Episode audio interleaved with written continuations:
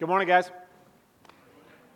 Good morning, good morning. It's good to see you. My name is Steve. Uh, I am the lead pastor here at Trailhead. Um, I'm having like a, a, surprising like moment here, like for real, to see these faces. Like I got up here and did the offering thing, and I'm like, oh crap, why am I why am I crying? Um, yeah, I'm feeling things. This is weird.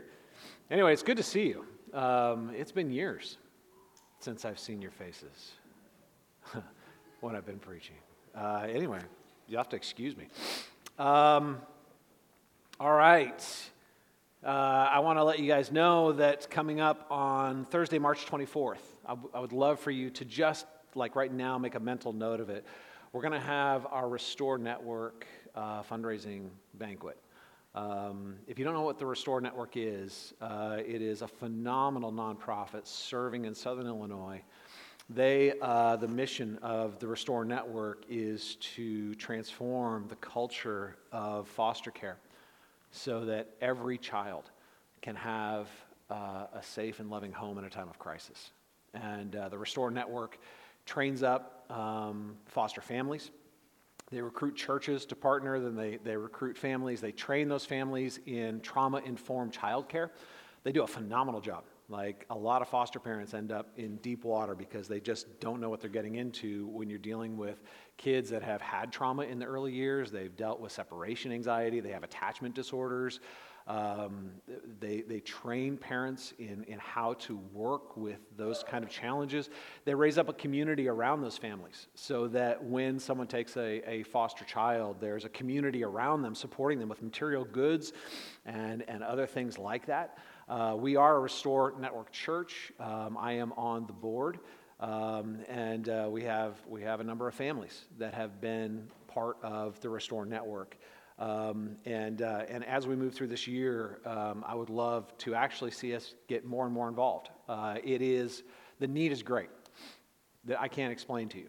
Um, being on the front lines of just seeing what's happening, uh, we work with the foster care system, and um, the number of kids in crisis has only increased through the pandemic. Um, and uh, trying to find them safe and loving homes uh, to, to be in uh, during that time of crisis is, um, uh, of course, of vital importance. It is a very, very practical way of simply living out the love of Christ. It is a powerful way of being the presence of Christ um, in self sacrificing, generous love. And then supporting families who are stepping into foster care is a real and, and powerful way uh, to, to help make a difference in our community.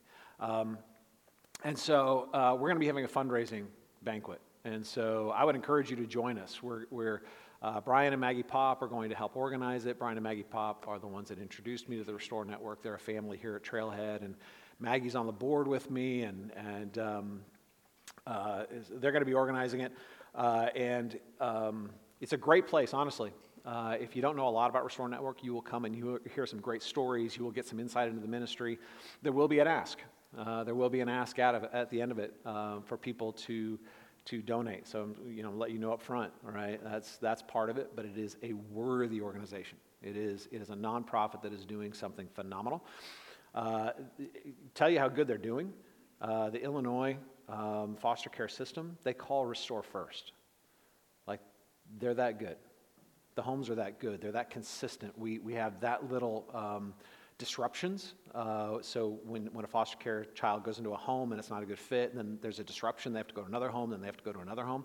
Uh, that's one of the things that, that, foster, that, that Restore really prepares. They, they do a great job matching kids to homes so that there are minimal disruptions, and, and um, the Illinois foster care system loves Restore Network.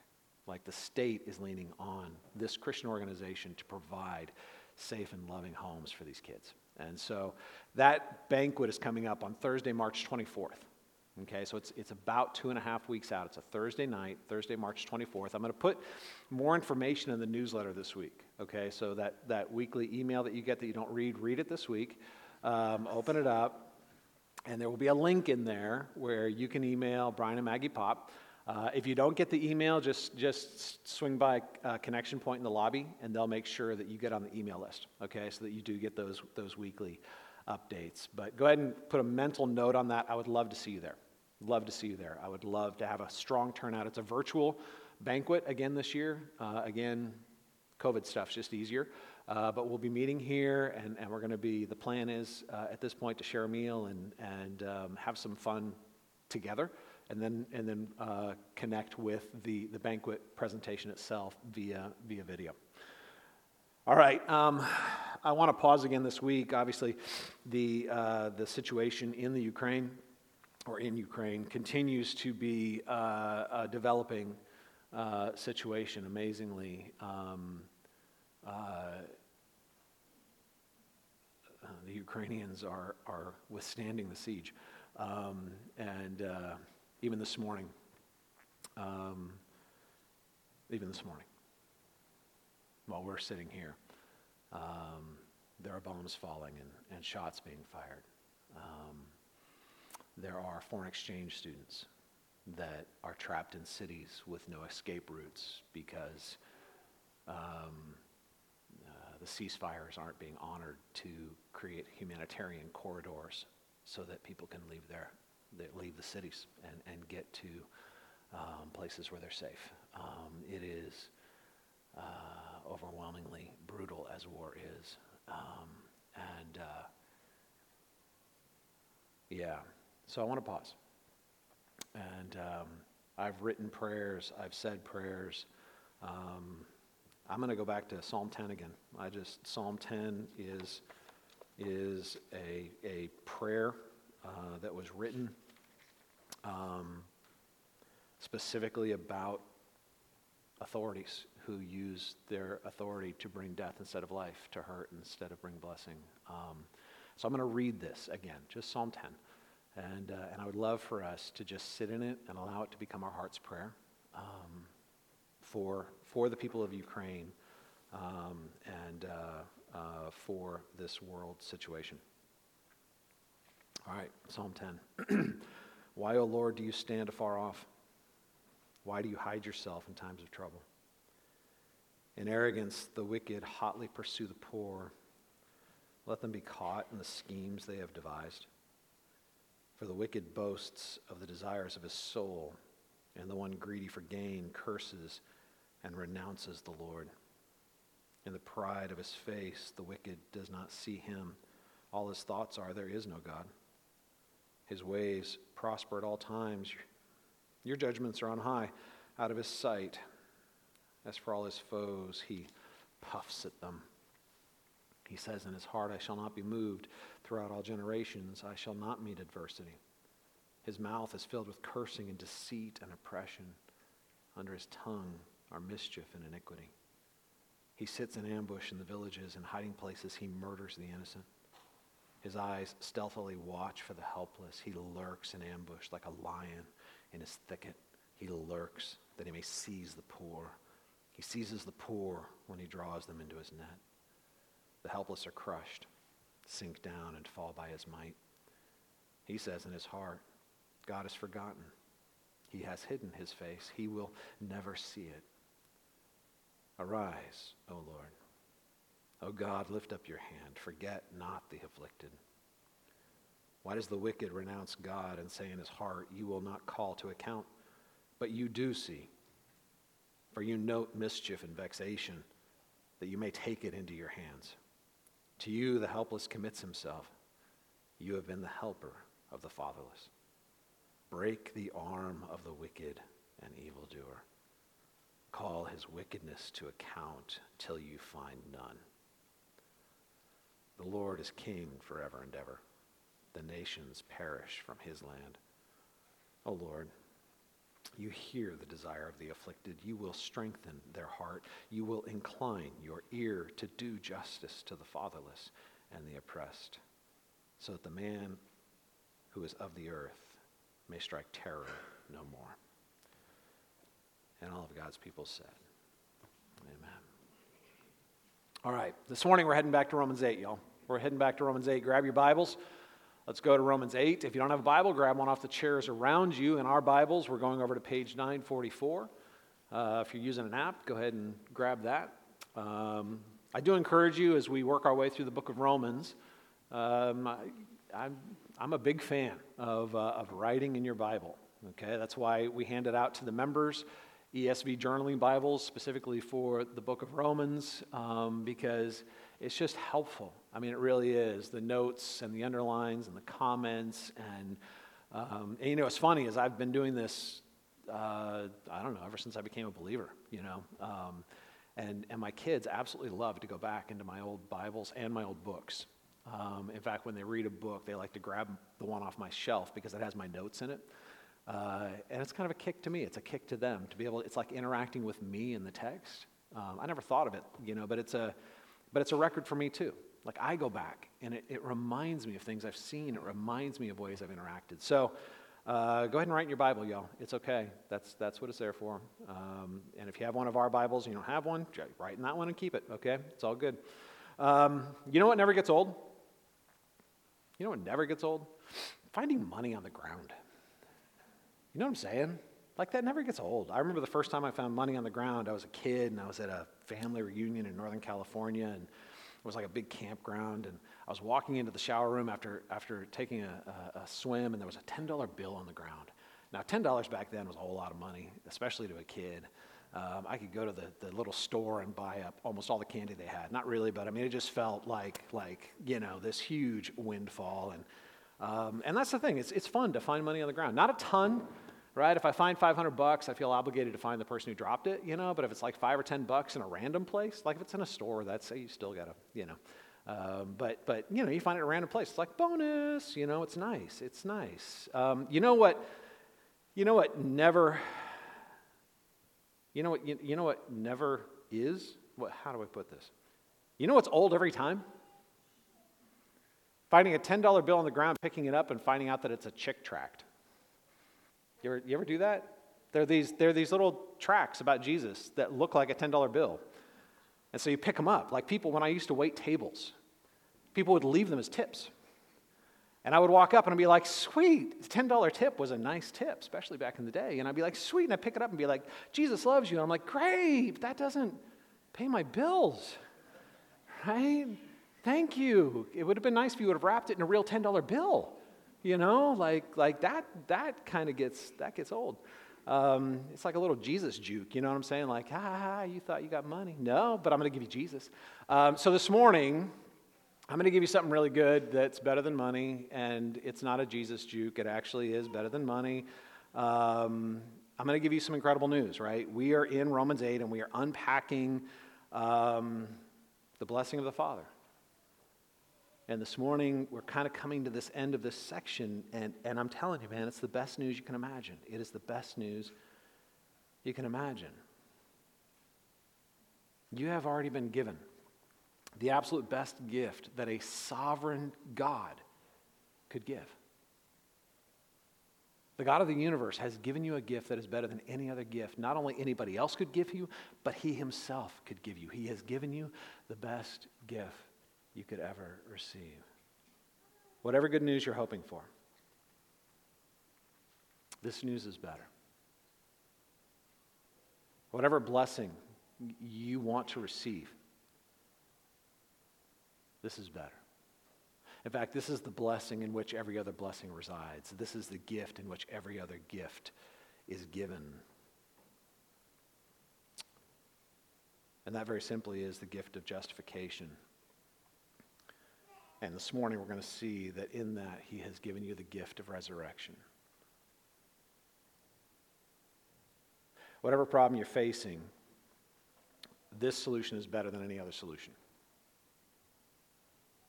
D.A. Carson wittily put it. He said, uh, he said um, There's nothing wrong with me that a good resurrection won't fix. Which is a, a very simple way of saying that it is the solution to every problem he faces it is greater than any other blessing he could receive, right? And listen, it's true for me, right? Whether I'm facing physical illness or threat or loss, but it's true for the world too, because, because what the world needs is a resurrection, right? We need this age, this dying age, to just die and a new one to be born the age of righteousness, the age uh, in, which Christ returns and, and he reigns in justice, and we live in the fullness and the flourishing of life, right? We are in the death throes of the age of man. before a new humanity is born in the image of Christ. This is the ultimate blessing of our justification. Everything will be redeemed, everything will be made new. And death isn't final. All right, let's take a look at our text uh, Romans 8. Uh, and uh, we're looking specifically this morning at verses 9 through 11. I'm going to go ahead and start back in verse 1. This is one big thought. This whole paragraph, 1 through 11, is one big thought. We've, we've spent a number of weeks sitting in it because it is complex. Um, and, uh, and, and it just flows, right? It just builds on itself. It is, it is a paragraph of the Father's blessing, right? So let's start in verse 1. There's therefore now no condemnation for those who are in Christ Jesus. For the law of the Spirit of life has set you free in Christ Jesus from the law of sin and death. For God has done what the law, weakened by the flesh, could not do. By sending his own Son in the likeness of sinful flesh, and for sin, he condemned sin in the flesh, in order that the righteous requirement of the law might be fulfilled in us, who walk not according to the flesh, but according to the Spirit. For those who live according to the flesh set their minds on the things of the flesh but those who live according to the Spirit set their minds on the things of the Spirit. To set the mind on the flesh is death, but to set the mind on the Spirit is life and peace. For the mind that is set on the flesh is hostile to God, for it does not submit to God's law. Indeed, it can't. Those who are in the flesh cannot please God. You, however, are not in the flesh, but in the Spirit, if in fact the Spirit of God dwells in you. Anyone who does not have the Spirit of Christ does not belong to him. But if Christ is in you, although the body is dead because of sin, the Spirit is life because of righteousness. If the Spirit of Him who raised Jesus from the dead dwells in you, He who raised Christ Jesus from the dead will also give life to your mortal bodies through His Spirit who dwells in you. The word of the Lord. Thanks be to God. All right, this is a proclamation of the Father's blessing, right? This is a proclamation of, of, of the blessing that God gives, right? We are, uh, as believers in Christ, um, the wandering sons, right? The prodigal, the, the parable of the prodigal son, the parable of the two sons, right? The younger son who went wandering and wastefully, uh, you know, ruins himself and ultimately finds himself in a pigsty uh, before he comes to his senses and realizes that being a servant in his father's house would be better than being a king in his own kingdom. And, and so he runs home, right? Covered in his shame, covered in his filth, covered in his rebellion. That's us, man. We come covered in our rebellion, covered in our shame. We come to him offering him nothing but our sin. That's all we can give him, is to come and give him uh, our shame and our brokenness, our sin and our guilt. And instead of being rejected, we find that we are welcomed. He runs to us, He embraces us, He proclaims His blessing over us. There is, therefore, now no condemnation. Everything that was worthy of condemnation in us has been condemned, but it was condemned in Him instead of in us. He became human, He became flesh um, it was only in the likeness of sinful flesh, but it was actual flesh. He was human just like we are, yet without sin. And because of that, he was worthy to become the substitutionary sacrifice we needed. He died in our place, he died under the weight of our condemnation. He took our judgment for us. Our sin was condemned. It just wasn't condemned in us, it was condemned in him. And in doing so, he ended up doing what the law could never do. Right? He, he accomplished what the law couldn't accomplish. He, uh, when the Father sent the Son to die in our place, and He died uh, under the weight of our guilt, and then rose again, having paid the price fully. Uh, and we receive that by grace. We believe in Him. We are indwelt by the Spirit. Right? The Spirit comes in and does what the law couldn't do. The law could, could, could restrain bad behavior. It could punish bad behavior. It could change the, the outworking of our behavior, but it had no power to transform the source of our behavior. It had no power to address the, the deep, disordered desires that lead us to want to rebel against God. The Spirit of God comes in and dwells us and does what the law could never do. He actually works at the deepest level of our motivations. He meets us in the place of our deepest need. He doesn't address our behavior, He meets us in our, our yearning for love. He meets us in our isolation and our need uh, to try to prove ourselves and, and instead calls us to rest in His love, right? Um, the Spirit works from the inside out. We don't labor any long, longer to keep the law. as, as Paul says, um, we are becoming the righteous requirement of the law. In other words, He is transforming us not to keep the law, but to become actually the fulfillment of the law. Jesus fulfilled the law. And, and he's transforming us from the inside out so that we'll become more and more like Jesus. Right? That's, that's the process. Um, and even that is a process of grace, right? We, we receive justification, this gift of goodness from God by grace, and we change by grace. It's all his blessing, it's all part of this blessing of, of the Father, right? Um, we are no longer in the flesh as a result, we are in the Spirit. And this is what we talked about last week, right? We dug into this quite a bit. To, we are either in the flesh or in the spirit. Um, and we looked at those center verses where, where Paul describes in great detail what it means to be in the flesh, right? And we're talking here about our standing before God, not our personal experience of God. We're talking about our position before God, not our performance for God. We're talking about what happens as a result of God's declaration over us that we are justified, that we are right because Jesus died for us and rose again. Um, verses 8 and 9 make this clear. Okay, in verses 8 and 9, those who are in the flesh cannot please God. You, however, are not in the flesh, but in the Spirit, since, in fact, the Spirit of God dwells in you. These verses make it clear that he's not talking about our process of change, sanctification. He's talking about the gift of justification, uh, that our standing, this is where we are in our relationship with God. We are in the Spirit.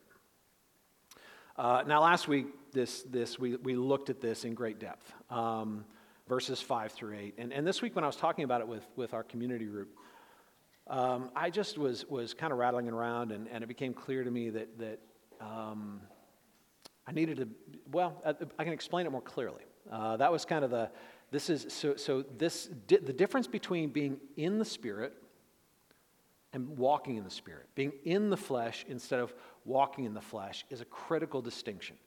And, and so um, I'm going to go old school this morning.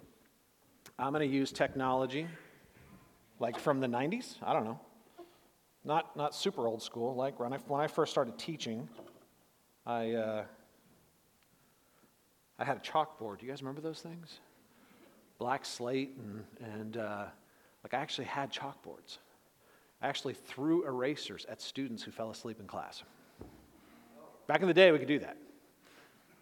Now, usually I would miss and it would just hit the wall next to them and then cover them in a big cloud of chalk, which was fun. Uh, and if anybody got in real trouble, I gave them the job of, of uh, you know, cleaning the erasers, which was always a messy job. Some of you guys are like, I have no idea what you're talking about. You missed out, I'm telling you. You missed out. It was very tactile. It was very, you know, it's like we think technology makes things better. Sometimes it robs us, right? I love chalkboards.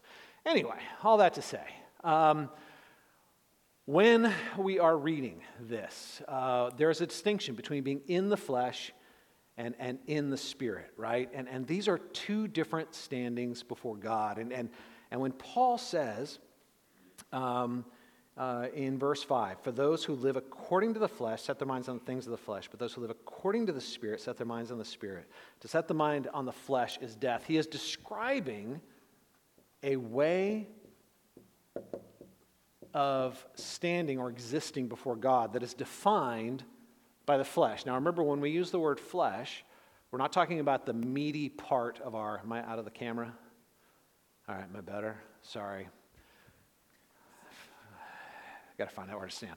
Um, we're not talking about the meat on your bones as much as uh, Paul uses shorthand for in the flesh to describe um, the residing of our rebellion against God residing in our body. So to stand in the flesh um, is to, to ultimately, he says, experience death.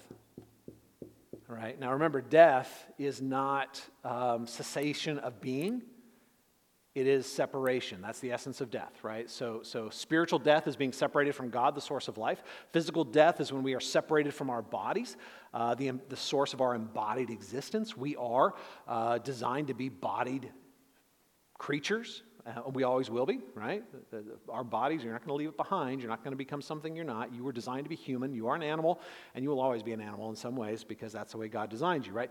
Death is separation, right? So we talked about how those who are in the flesh work from death to death.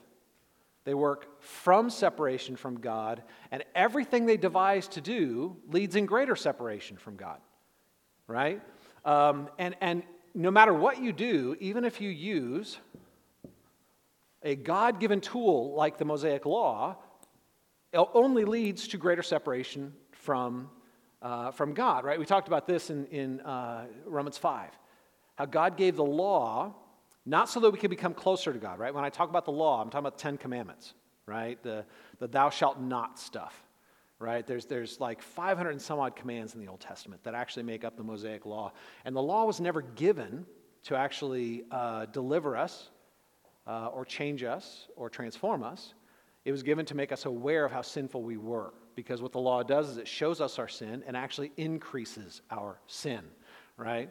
Um, and so, no matter, even all of our self improvement projects, all of our efforts in this realm, um, we're in the realm of flesh, we're working from death to death. Even if we use the law, it all only magnifies sin. Now, this is me. I'm waving at you. All right, so that's me, right? That's you. That's every unbeliever outside of Christ. And uh, yeah, meaty. Um, I'm in the realm of flesh, and I am motivated by flesh. So, what, this represents the fact that, that my fundamental desires for life are disordered. You guys follow that language, right? Like, like I want good things, but they're pointed at wrong things, right? I want security, so I try to find it my job or my 401k. I want to feel loved, but I try to find it in a series of relationships or experiences. I, I want to feel rest, deep soul rest, but I try to find it in the distraction of, of uh, whatever, the world. Um, I, I want to feel, so I have deep desires that are good desires. They're actually designed to be fulfilled in God, but I live in this realm. This is why every self improvement project fails, because you can't get out of this realm. Whatever tools you have available to you in this realm cannot get you out of this realm.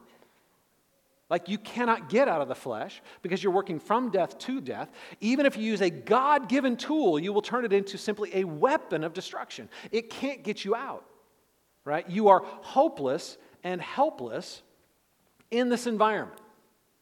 Now, this is a, a terrifying picture of humanity. Uh, it is, it, is, um, uh, it is hopeless and it's beyond hopeless, it, it, it, it is the image of despair. Because you can never stop desiring good things, which drives you to continue to do the things you think will get you to it. Those things never get you there. This is disappointment upon disappointment upon disappointment, separation upon separation upon separation, isolation on top of isolation on top of isolation. C.S. Lewis, in his novel, The Great Divorce, um, describes a fictitious journey of some people on a bus to go visit people on the outskirts of hell. Uh, it's a great novel, by the way. Uh, it's a short, short story in some ways, but I highly recommend it. Um, but, but these people go to visit these people who, who are, are in the darkness and basically inviting them to get on the bus, to come with them back to God's country, to come back with them to, to heaven. Um, and what they find is that every single person they meet won't get on the bus because they are uh, determined to pursue life in ways they can never get it. Um, they, they, they, are, they are continually moving out into the darkness, into greater isolation, into greater death, and they're determined to do it. You know why? Because they're nursing their old wounds. They've got little shrines set up in their homes to wounds they've received, and, and, and they won't let it go. They, if I let this go, then, then I lose who I am. I have to judge this person because who else will? I will hold them accountable. I will despise them. I will, and they have, and they feel like, man, if I pursue God, I'm gonna have to let go of this, this, this, this shrine I have set up to the woundedness, right? They, they, they rehearse their old glories and, and the disappointments. They, they, they believe they've been robbed in life, so they rehearse their, their, the narratives where they've been denied glory, and, and, and as a result, they're living with, with increasing levels of unjust suffering, right? They're a little bit like, like Rico Dynamite. You guys remember Rico Dynamite? Napoleon Dynamite's older brother. Um, right? Rico, Rico had this, this high school football career right? Where, where he was like on the path to glory and he dropped a pass in a big game and it ruined the rest of his life. And he couldn't let it go, right? So every time you see Rico and Napoleon Dynamite, he's recording himself on a VHS throwing passes because, because he missed his, he feels robbed of the glory that was his due, right? And no matter how much you try to call Rico into life, he won't, he won't move into life because he's stuck, right? That's how C.S. Lewis describes this is this is like we will willingly destroy ourselves, feeling completely self justified, nursing our wounds, mourning our lost glory. Instead of, of humbly coming to God, we follow these, these impulses. We work from death through deception to destruction. Now, when you believe the gospel, this helpless situation is changed. When you receive the grace of God extended to you through the substitutionary work of the Son, right? The Father sent the Son to die and rise again for your sins, and then invites you to receive the benefit of that through grace. You are no longer in the flesh, you are now in the Spirit. It's a totally different standing before God with totally different boundaries, right? Because in the Spirit, you have life, not death, right? You actually have connection with God, the source of life. Your deepest desires can now, in fact, be met in relationship with God, the one who was designed to meet those desires. You can find your security in the strength and sovereignty of God. You can, you can find your worthiness of love in the outpouring of His love. You, you can find your deep soul rest simply resting in the fact that the God of the universe delights in you and has given you every good pleasure to be experienced for His glory and your good, right? He meets you and, and He meets these deepest desires, right? It, is a, it, is, it moves from life to life right? Through greater experiences of the blessing, of the flourishing and the fullness of life, right? And instead of the law, the operative force is grace. Undeserved, unmerited love. You work from grace to grace. You received it not because you earned it or deserved it, and you can't lose it. Because if you, if you received it by grace, you, you stand in grace, right? That's the point of Romans 5. We, we stand in a position of grace before God. And because we stand in grace, we are covered in righteousness. That's a big word. All right. We are actually covered in the righteousness of Christ. When I come into the presence of God, He doesn't see Steve the sinner. He sees Steve the son actually covered in the act of obedience of his son. I'm actually covered in the beauty of, of Jesus' act of obedience. His righteousness covers me, and God is transforming me into the image of Jesus. I work from righteousness to righteousness through grace because I'm connected to life. So this is Fat Steve again, still waving.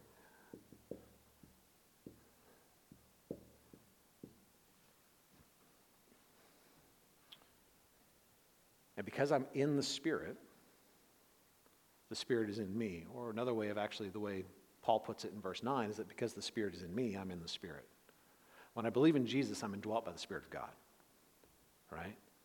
Which puts me in the Spirit. I am in the realm of the Spirit because the Holy Spirit dwells in me.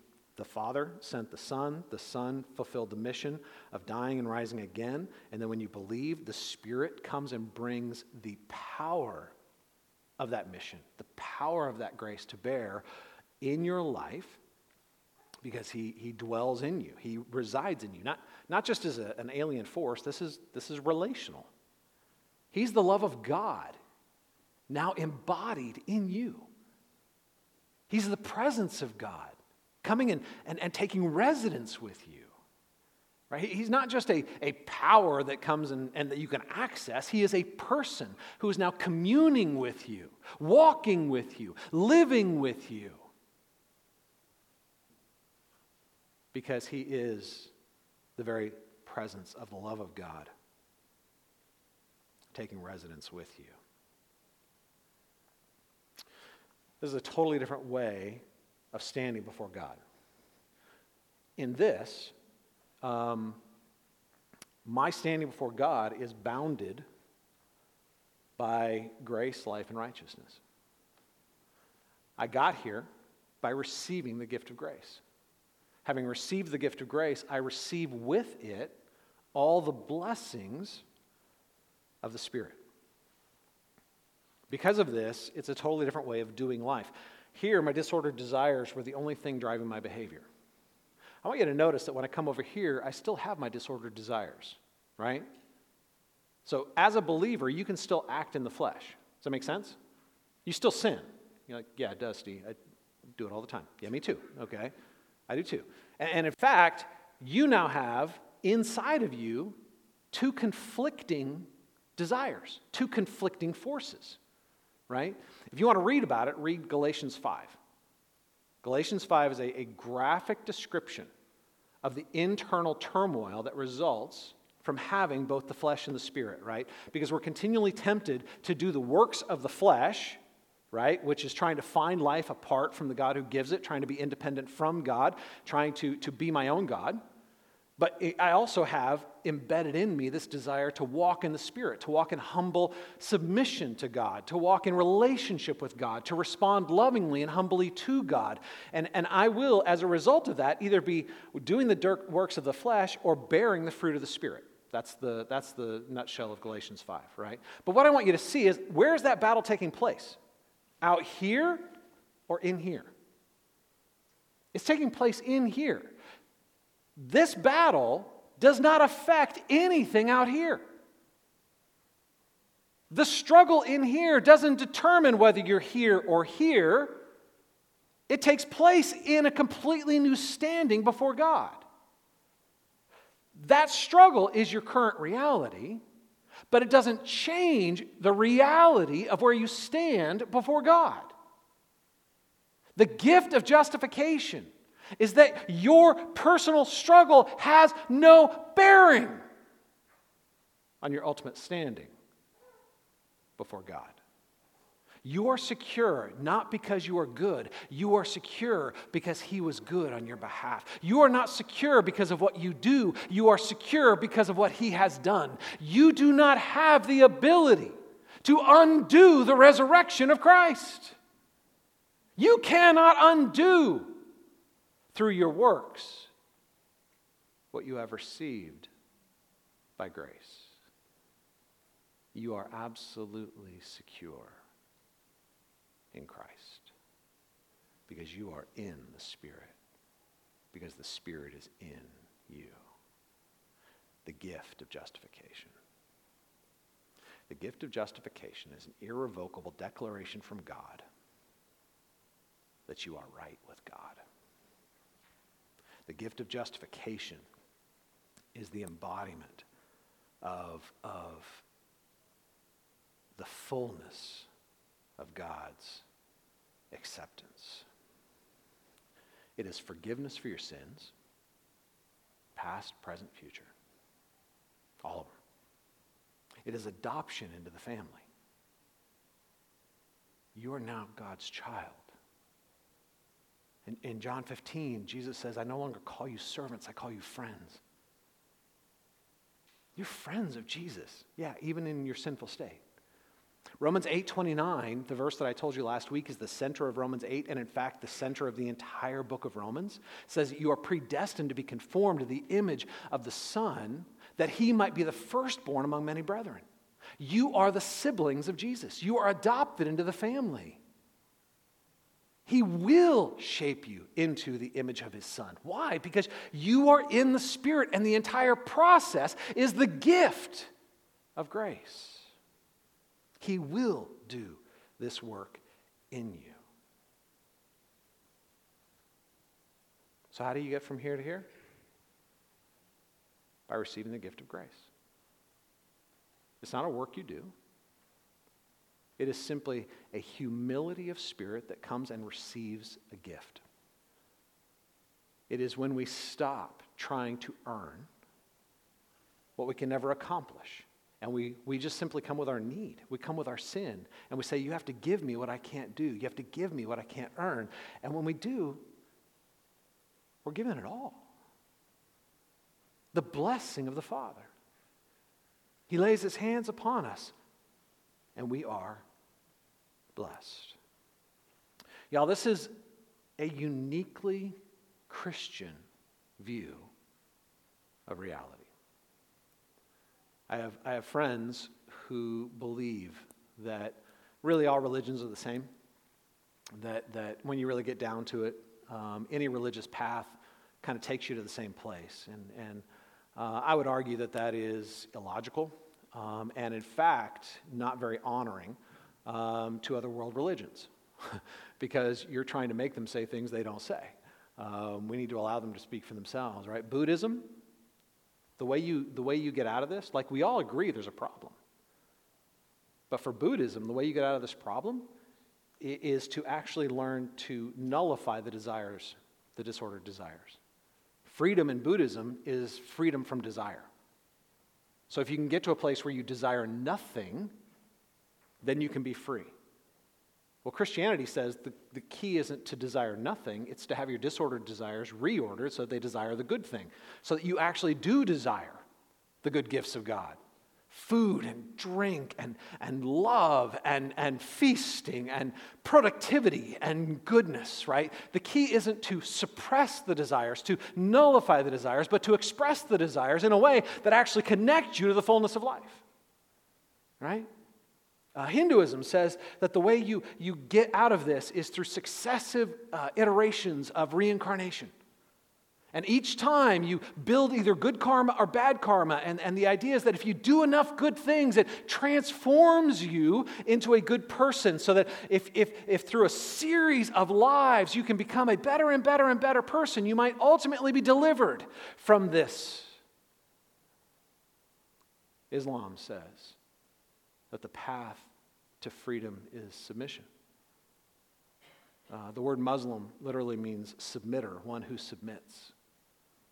And so in Islam, they believe that your standing before God is, is directly related to your performance to God, which is why they, they have extreme forms of obedience. Martyrdom in Islam is seen as the ultimate ex, uh, expression of obedience. And it outweighs all the bad. That's why they believe anybody who is a martyr immediately is ushered into um, paradise. Because that's the best good work you could possibly do, and it outweighs any of the bad works you might have done. Every single one of the world's religions basically says you have to do something to deliver yourself. You have to do better, try harder. Christianity says it's not about you doing better and trying hard, it's you recognizing you're trapped, helpless, and hopeless. And then come that helplessness to simply receive grace. And in receiving grace, you'll receive what you can never earn. You'll be given what you could never accomplish on your own. You'll receive the blessing of the Father justification, forgiveness, adoption, transformation. He'll deliver you not just from the penalty, but from the power, and ultimately even from the presence. All right, let's take a look at our next two verses. But if Christ is in you, though the body is dead because of sin, The Spirit is life because of righteousness. If Christ is in you, though the body is dead. All right, so we have these physical bodies that carry death. no surprise, right? We all have an expiration date. We know this, right? Sickness, disease, um, uh, frailty of, of simply uh, being mortal creatures, right? When we become believers, we bring these broken bodies with us into this new relationship we have with God. Even though we have these frail, mortal bodies, um, we have an even greater force than, than the death we carry, and that is the spirit of life, right? But if Christ is in you, though the body is dead because of sin, not because of your personal sin, but because of the inherited sin, right? Uh, our first parents introduced death into the created order. Um, the Spirit is life because of righteousness. Um, even though I carry within me, I carry this body, I have the source of life. Like, it doesn't say that the Spirit is a living being or even that the Spirit is alive. It says that the Spirit is life. I have the source of life dwelling within my mortal body. I remember when I watched Star Wars the first time. I don't know if you've seen that movie. It's a little, little indie flick that was kind of popular in the 70s. Um, but I saw it when I was a kid. And I remember when I saw it, there was this one scene where Obi Wan Kenobi is facing off with, with Darth Vader. And, and Darth Vader, and they're going back and forth with their lightsabers. And, and Obi Wan looks at, at Darth Vader and says, If you strike me down, I'll become more powerful than you can now imagine. And he just lifts his lightsaber. And you're like, What? And then, you know, Darth Vader strikes him down, and he kind of disappears, and whatever. That, re- okay. Luke's view of life is very different than mine, okay? But in that moment, like, that's a pretty good image. You carry within you the source of life.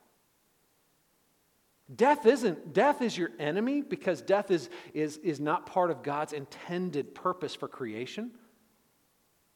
But death's been defeated. Death is your enemy, but, but death's been defeated. You have the source of life actually dwelling. Life himself dwells within your mortal body. Do you realize that you are immortal? That life himself dwells in you. Like, like, what do you have to lose that you cannot regain? What do you have to fear that can threaten that. Life Himself dwells in you. There's no pain, there's no loss, there's no suffering that life can throw at you that the Spirit will not redeem. Scripture tells us that when Christ returns and we experience the resurrection, He will wipe away every tear, He will right every wrong. He will fix everything that's been broken. There will be resurrection, and in the resurrection, you will not only receive a new body, He will undo what has been done. Life Himself dwells in you. Though the body is dead, the spirit is life because of righteousness. Not mine, His. I am connected to God because I am righteous, covered in the very righteousness of Christ. And because of that righteousness, because of the work Jesus did to deliver me into the Father's blessing, life himself dwells in me. Verse 11. And if the Spirit who raised Jesus from the dead dwells in you, he who raised Christ Jesus from the dead will also give life to your mortal bodies through his Spirit who dwells in you. The same power that raised Jesus from the dead, the same person that raised Jesus from the dead is in you. Do you realize this is better than winning the lottery? A little bit, maybe? Like Jeff Bezos, for all of his money, for all of his 500 foot yachts, for all of his private islands, you know what he doesn't have unless he's a follower of Christ? Resurrection. The spirit of life. You can gain the whole world, but what does it gain you if you lose your soul? What does it gain you if it doesn't gain you connection with life Himself? And if you receive connection with life Himself, you receive with Him everything else. There is no blessing you desire that you have not already been given. You have not yet experienced all the blessing you've been given, but you will. Because in this gift comes every other gift. In the resurrection comes the setting right of all that is wrong, the restoration of all that has been lost, the blessing that you crave.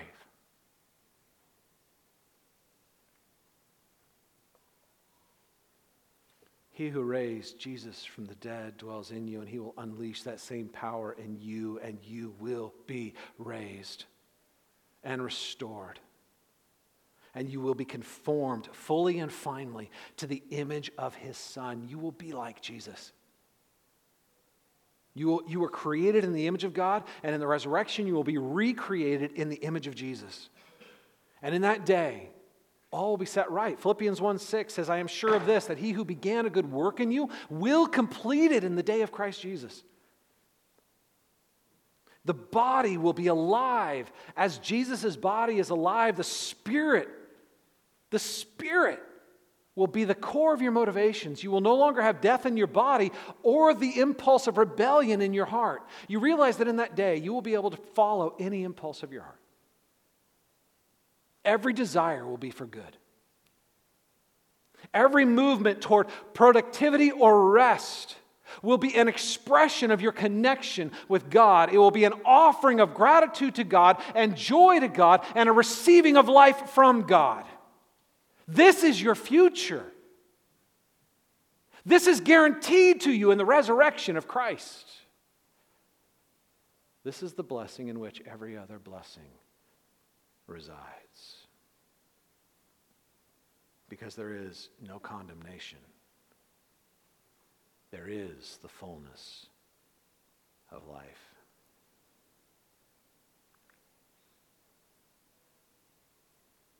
This is good news. Good news. It's not advice, it's not three easy steps. It is good news to be received, and it is good news to be responded to. Because as we respond to this good news of love, our hearts respond in love. And that unleashes the transformation that we're going to talk more about next week. I'm going to close this in a word of prayer. We're going to share communion. and then uh, we'll sing some more. Let me pray for us. Father, we, uh, we thank you. I, the, the, the news is so good, Lord. I'm going to be honest, it's hard to believe. Like, like it is so counterintuitive. It is so ridiculously and erratically good that, that sometimes I wonder And yet, it is the very thing I most deeply desire. I want to experience your presence. I want to walk in freedom. I want, I'm so tired of my internal struggle. I'm so tired of, of a world that is thrashing, trying to find life in death trying to find life and defeating and destroying, trying to find life and keeping what I have and getting more. I'm so tired, Lord. Will you meet us in our weariness? Will you, Spirit, awaken our hope? Will you, will you deepen our faith? Will you strengthen our courage? As we simply receive this good news in faith, as we receive this good news, and allow it to shape our vision of life, allow it to shape our daily interactions with ourselves, with others, with our jobs, with our, with our, with our cul-de-sacs, with, with our neighborhoods, that, that, that we would recognize that we are eternal beings made alive, that we stand in the Spirit, covered in righteousness, given the greatest blessing we can ever imagine. Lord, will you free us? Into the boldness, into the, into the comfort, into the security of knowing that because we are in Christ, we've been given all of this and more. Awaken us, Lord. Deepen our trust. Allow us to taste this joy and to start yearning in this hope. We thank you for this gift. That you have done what we couldn't do, and you've given what we could never earn. We thank you for your love. And we pray all of this in the beautiful name of our Lord and Savior, Jesus Christ. And all of God's people said, Amen.